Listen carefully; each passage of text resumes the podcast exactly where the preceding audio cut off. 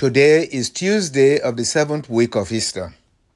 Our readings today are taken from first reading Acts chapter 20, verses 17 to 27. The gospel reading is from John chapter 17, verses 1 to 11. My brothers and sisters, the readings of today convey the words of a dying man, which can only speak the truth. As Shakespeare put it in Richard II, the words of a dying man enforces attention like deep harmony. For where words are scarce, they are seldom spent in vain as Jesus approach, approaches the end of his ministry in the human flesh, having taught his disciples everything, his last words was prayer. Prayer is addressing God who knows everything. Therefore, it's useless to lie to God or to be insincere in addressing God. This is one of the last things that Jesus taught his disciples in form of prayer. He prayed to their hearing. What we hear from a dying man, we treasure. Why Jesus prayed for his disciples to the Father Instead of saying of hearing, Jesus said to his disciples, Now we hear, Jesus raised his eyes to heaven and said, Father, the hour has come. Glorify your Son so that your Son may glorify you. He did not look at his disciples, he looked up to the Father. But whatever he said was to the hearing of the disciples and said, The hour of glory is the hour of the fulfillment of his life, is the hour of his agony and death. And he saw glory. This is a summary of what he has taught them. If we have faith in God, even the hour of death is seen, should be seen by us as the hour of glory. Hence, even Stephen, the first martyr, when they were stoning him, he looked up to the heavens. He recognized that this was his hour of glory. He gave the eh, best example and utter the very words of Jesus Father, do not hold this sin against them. Because he didn't want to leave sin behind.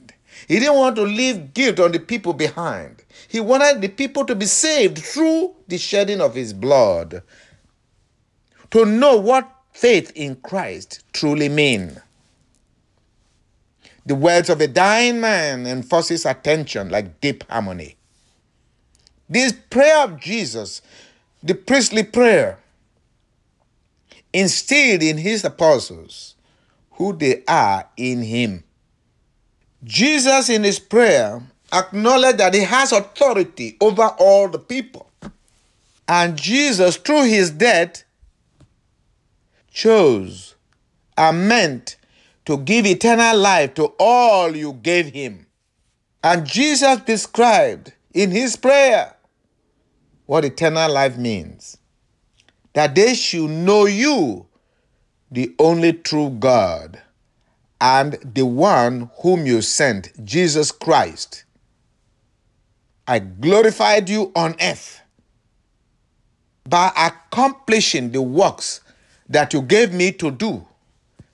Now glorify me, Father, with you, with the glory I had with you before the world began.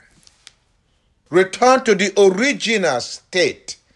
That is what why Christ came to free us from sin and return us back to God in our original state with God.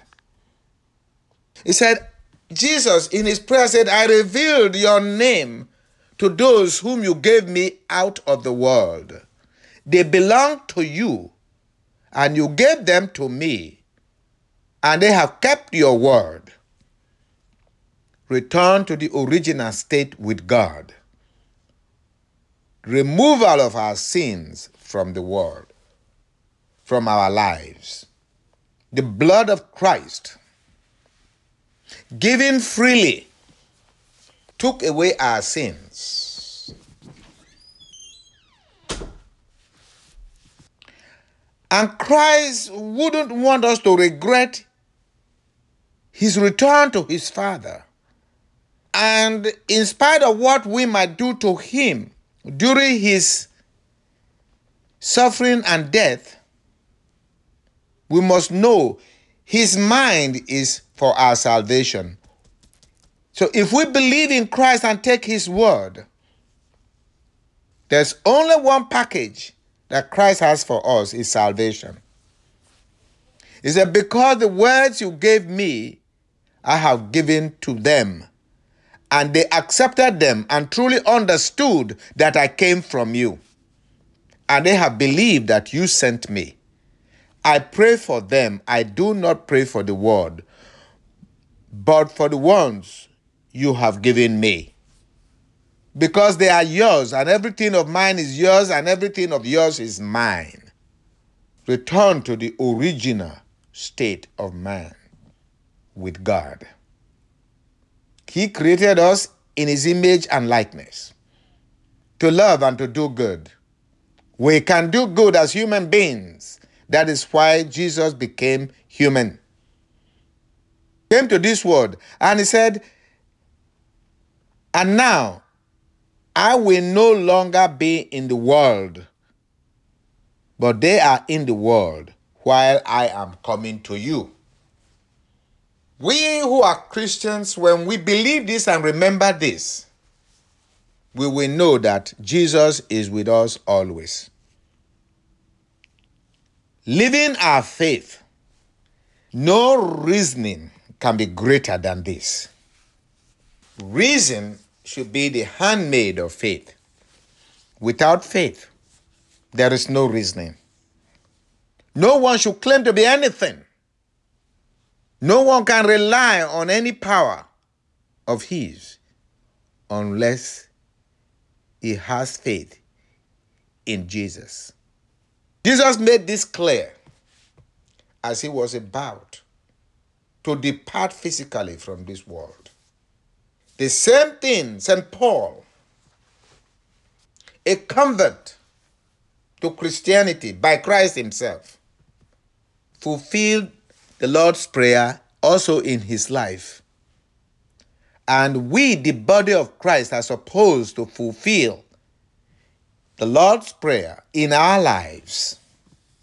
And hence, St. Paul made it clear to his followers as he learned in the spirit as he went to as he was going to Jerusalem that they will never see him again again he gave them the last address in form of prayer like Jesus St Paul was able to say but now I know that none of you to whom I preach the kingdom during my travels will ever set see my face again. And so I solemnly declare to you this day that I am not responsible for the blood of any of you, for I did not shrink from proclaiming to you the entire plan of God. This is the mission of the church as the body of Christ. Let us pray that the body of Christ will come true for Christ our head in our world today. For only in Christ lies peace. Let our lives be an amen to the prayers of Christ for us.